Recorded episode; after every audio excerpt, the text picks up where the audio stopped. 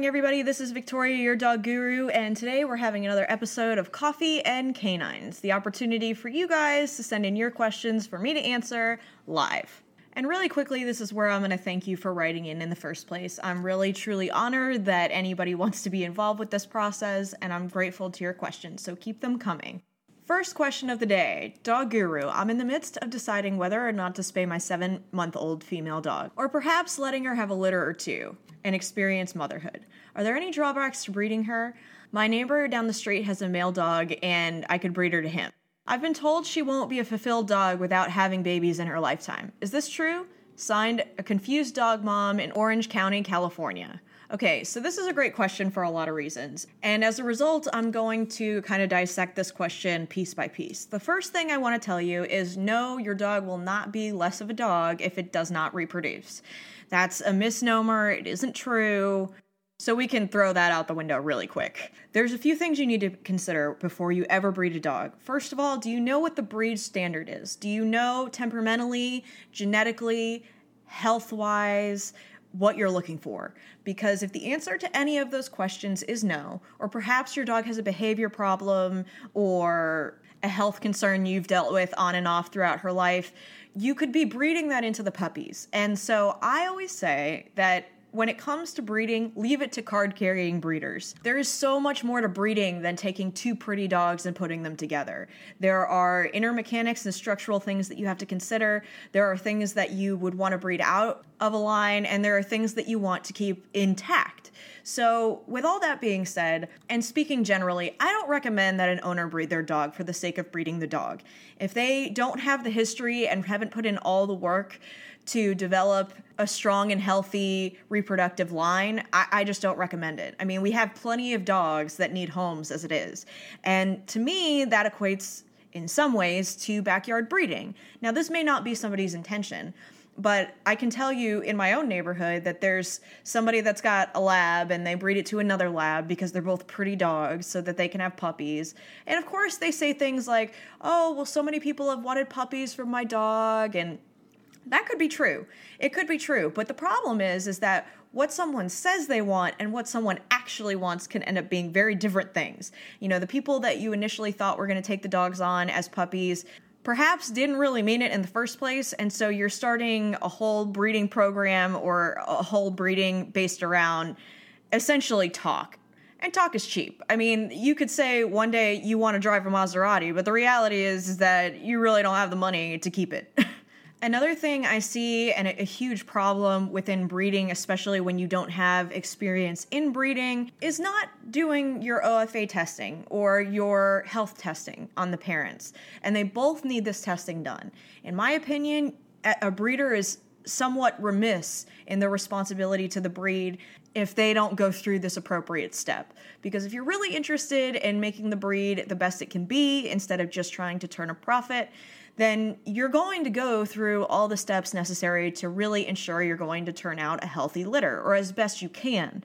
To answer your additional question of are there any drawbacks to breeding her? The answer I have for that is yes, there can be. It depends on the female. Some females are not adequate mothers. Some of them lose interest in the puppies. Some of them overmother. I mean, there's a lot of biological things that go on and instinctual things that occur. You know, you might have the nicest female in the world and she could have a litter of puppies and all of a sudden she's neurotic and she's being aggressive towards other members of the family.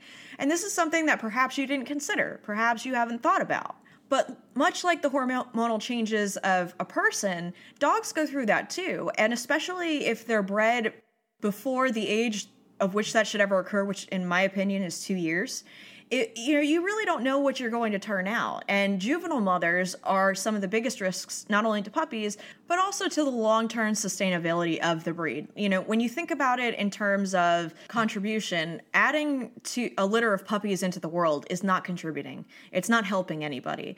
What does help is if you are trying to better the breed, enhance the breed, really breed out characteristics we don't want, enhance characteristics we do. And this is all the way from structure to temperament and most importantly, health. So, there are a lot of different steps that a really good breeder will take, including screening owners rather than just handing them out to somebody they know. I gotta be honest, in a lot of cases, breeders will not give a dog to somebody they know. Not because they think less of that person, but because they know it wouldn't be the ideal home for the dog. I'm not saying that if you bred your dog to another dog, you couldn't turn out a great litter of puppies. That's actually not what I'm saying. What I'm saying is you're running a risk because if you're not fully informed as to everything that goes into breeding, aside from the financials, I mean, far from the financials, you could be really doing a disservice to the dog and breed that you love. I know a lot of well intentioned owners, and often they have the best of intentions when it comes to breeding their dog to another dog. They think, you know, cute puppies, they'll have nice homes, but it doesn't always shake out that way. So it's it's better to just in my opinion, go ahead and get her fixed. It's not going to make her less of a dog. If she's a larger breed, you might wait until she's a certain age. I don't know what breed she is. Um, but other than that, there isn't a drawback to letting her progress throughout life without puppies. I just I'm just putting that, that out there. Okay. Next question is Today, a trainer I hired brought over his dog to use in training mine, who's afraid of her own shadow. Within the first 20 minutes of the session, our dogs ended up fighting. My dog, while normally nervous, has never been in a fight before. I took her to the vet and we're treating the lacerations, but now I'm afraid to work with this trainer again. Is this normal? Any advice on what could have happened or what I should do? I'm really upset. Helena Forst of Duxbury, Massachusetts. Helena, I'm really sorry that this happened to you. I truly hurt for you and your dog, and not just because your dog was injured, but because they were subjected to something that could be quite emotionally detrimental. As far as what I think could have happened, well, there could be any number of things that occurred, to be honest with you. I don't know how well trained the trainer's dog was. I don't really know his, his or her methodology. I don't know enough to give you an honest, straightforward answer and opinion on what actually occurred because I wasn't there. And without video of it, I couldn't really tell you what the trigger was and who instigated what and by doing what. So I'm going to advise you based on what I do know. I know that when you're dealing with an anxiety case, until you've stabilized the dog's emotional profile that you're working with, you don't involve another dog, whether it were a stranger's dog or your own. To me, that's irresponsible.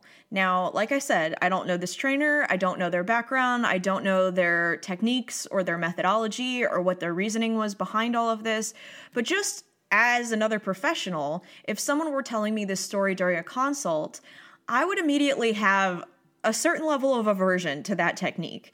The fact that your dog, you say, has, you know, been afraid her whole life and, and is afraid of her own shadow, that's something that takes a long time to reverse. I don't know if this was your first session. I don't know if it's your most recent session. I, I don't know enough about what's going on, but I do know if the appropriate steps and protocols aren't in place, that you're really inviting disaster by involving an extra dog because that dog is also going to contribute certain behaviors and mannerisms that your dog could be uncomfortable with, and it could end up amplifying the problem instead of allowing for true rehabilitation. So for me, it would be a no go. I mean, that's saying everything. Like I said, I, I don't know what the theory was behind involving their dog or if this was your first rodeo with this trainer.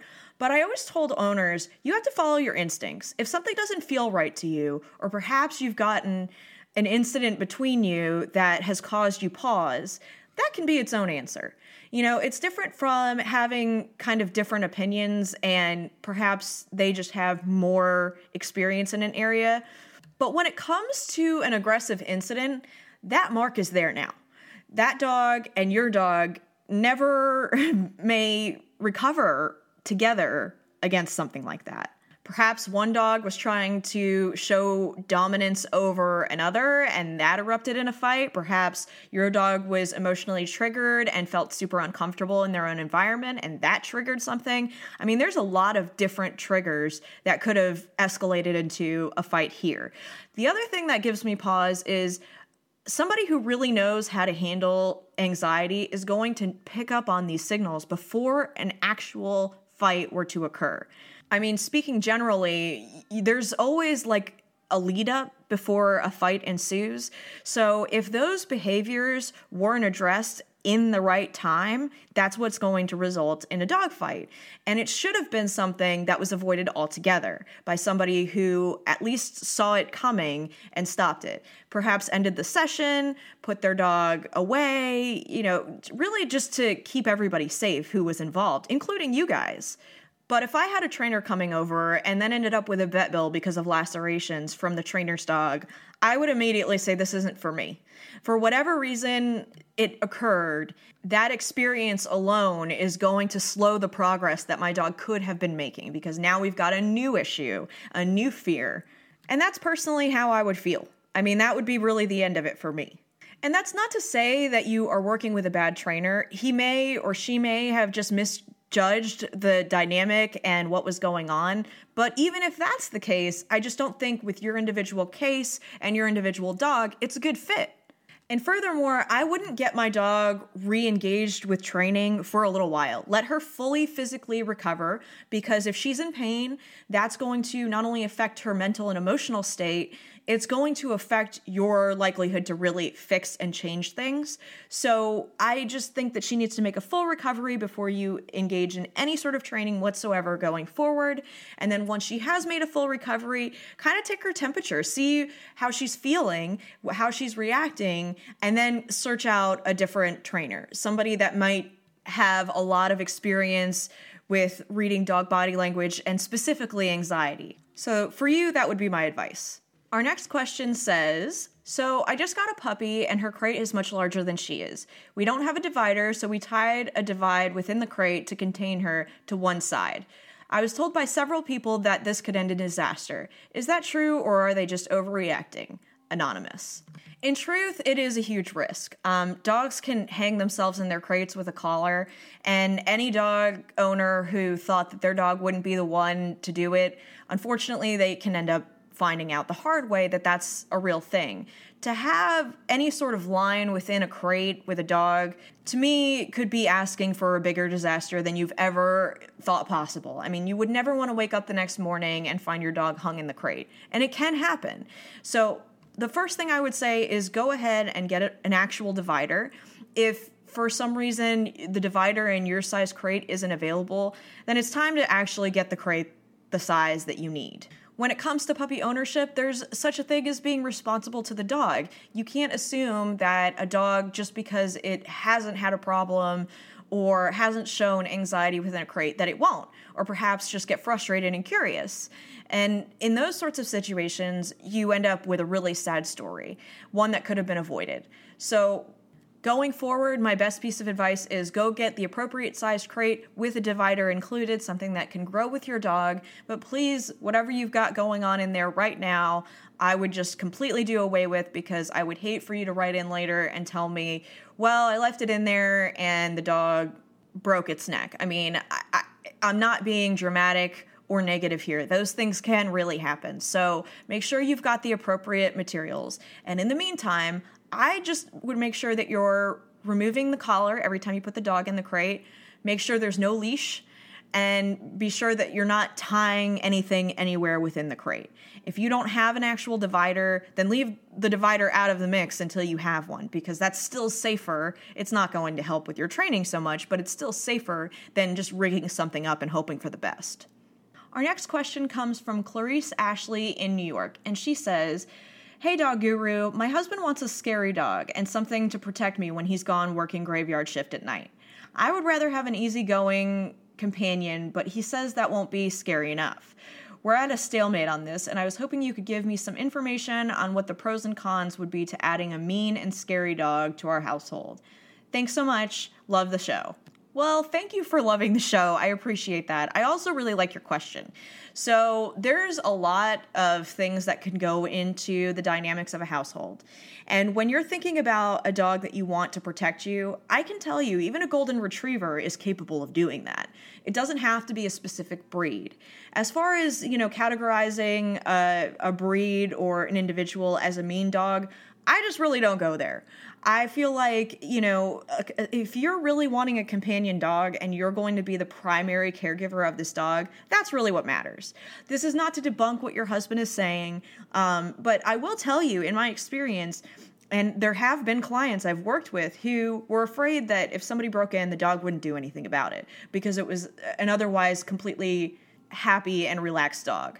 But context is really a large piece of what causes dogs to be protective. So you can have a service dog that has been vetted and essentially, I hate using this term, but bomb proof around other dogs. But given the right context, even that dog can aggress. So to put it into perspective, your dog knows the difference between you greeting someone at the door that you find acceptable and letting them in the home versus you're in bed or you're watching TV and the dog hears someone approach the property. They're going to know the difference. And if they don't see you getting up as you normally would and going through all the normal mannerisms that you normally would if you were greeting someone you expected coming by, then that's going to shift a lot of how your dog evaluates that situation. To support this theory, I'm going to give you a history on something that actually happened in my home when I lived in a not so nice part of town, about like 10 years ago. So I have the nicest dogs. And I've really, really worked to make sure that they're behaviorally sound, that they're happy, that they're fulfilled, that they like their job.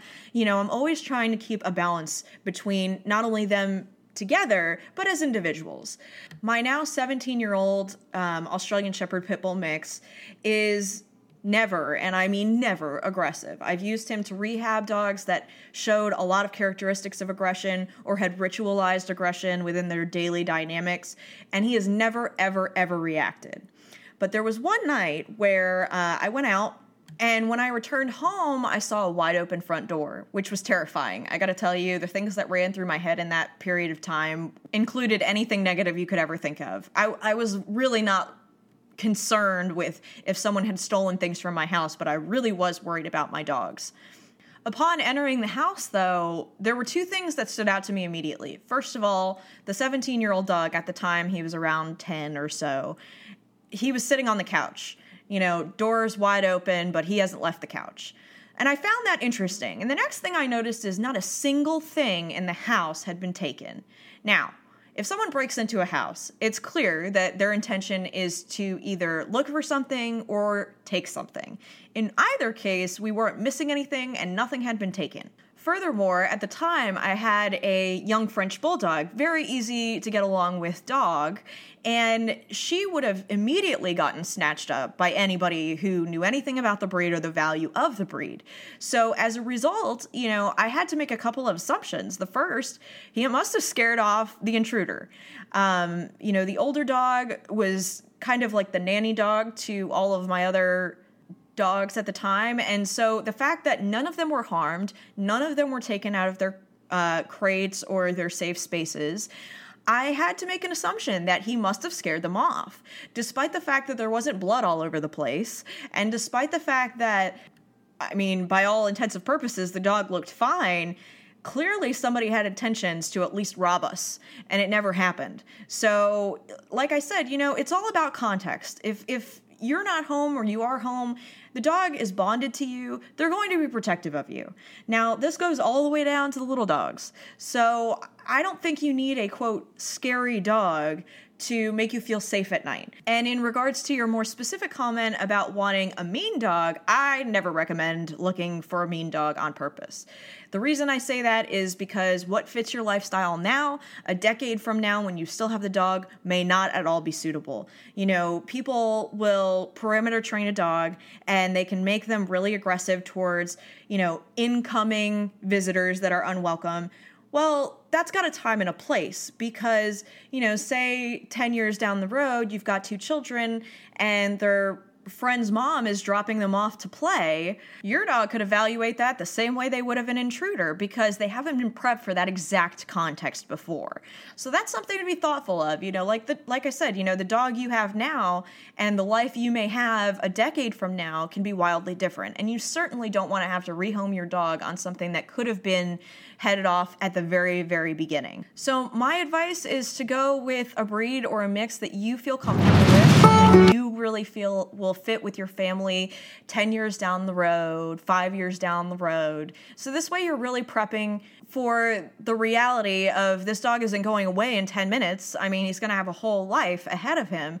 And so you want to make sure it's the right fit for your family instead of just the right fit right now. Okay, so our last question of the day comes from Greg Stillwater of Omaha, Nebraska. And he writes Dog Guru, is there any breed you wouldn't work with? If so, what is it and why? If there isn't, have there ever been a case that you wouldn't take? Oh, wow. Okay, so yes, there are cases that I turn down, but not for the reasons that you would think. But before I go into that, let me answer your first question, which was Is there any breed I wouldn't work with? The answer to that is no.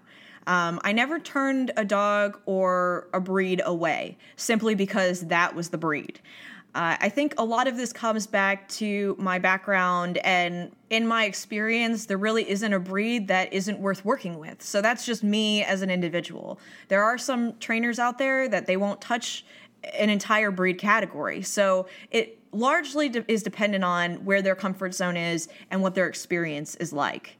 As far as there being any cases that I turned down or turned away, yeah, there were. If I turned a case down, it was because I really didn't feel like the owners were invested in doing the work. So, regardless of how much time I spent working with their dog or working with them with their dog, I just knew that the training wasn't going to be left intact. And that's not to say that the dog was not trainable, quite the opposite, in fact. Uh, but it does mean that for me, I knew how much involvement an owner was going to need to have and how much investment and patience they were going to need to have for it to work. I used to say, and you've heard me say this before, that I wasn't a miracle worker. I can't wave a magic wand and make everything better. I can set up a protocol and a process and a treatment plan and a rehabilitation goal, but without the owner equally invested in that process, it doesn't matter how much money you throw at the problem if you don't have that level of commitment. You know, consistency is key with dogs. And if I see that an owner is already waffling during, say, a consult, then I know that we're not getting anywhere long term. So while I wouldn't turn a dog away or a case down because of the breed or the aggression or the complexity of the anxiety that they were experiencing, if I were faced with an owner that was not invested like I was, and I understand like this was my passion, but if I didn't see that they were as interested in this process, then in all honesty, I mean, it would have been a waste of my time and it would have been a waste of their money. Some people aren't ready for change, or perhaps they thought that I could come in and just fix the problem. Perhaps their timeline wasn't realistic and they weren't willing to adjust expectations on how quickly this was going to turn around. So, in those sorts of cases, I had to be honest with them and I was always really kind about saying, This isn't a good fit, and let me tell you why. I didn't say that it hopeless situation that the dog couldn't possibly make an improvement, but what I would say is while I would love to help you, I feel like we need to be on the same page on how this process is going to move forward. And if you really don't feel like, you know, practicing with your dog on a regular basis is possible to fit into your schedule or believe that I can fix this completely on my own without your reinforcement when I'm gone or when I return the dog to you, it's just not going to work. That's not my style of training. That's not going to give you the long term result you're really hoping for. So, when you've thought about it a little bit more, you can always call me back. I'm not going anywhere, but for now, I'm going to have to say no.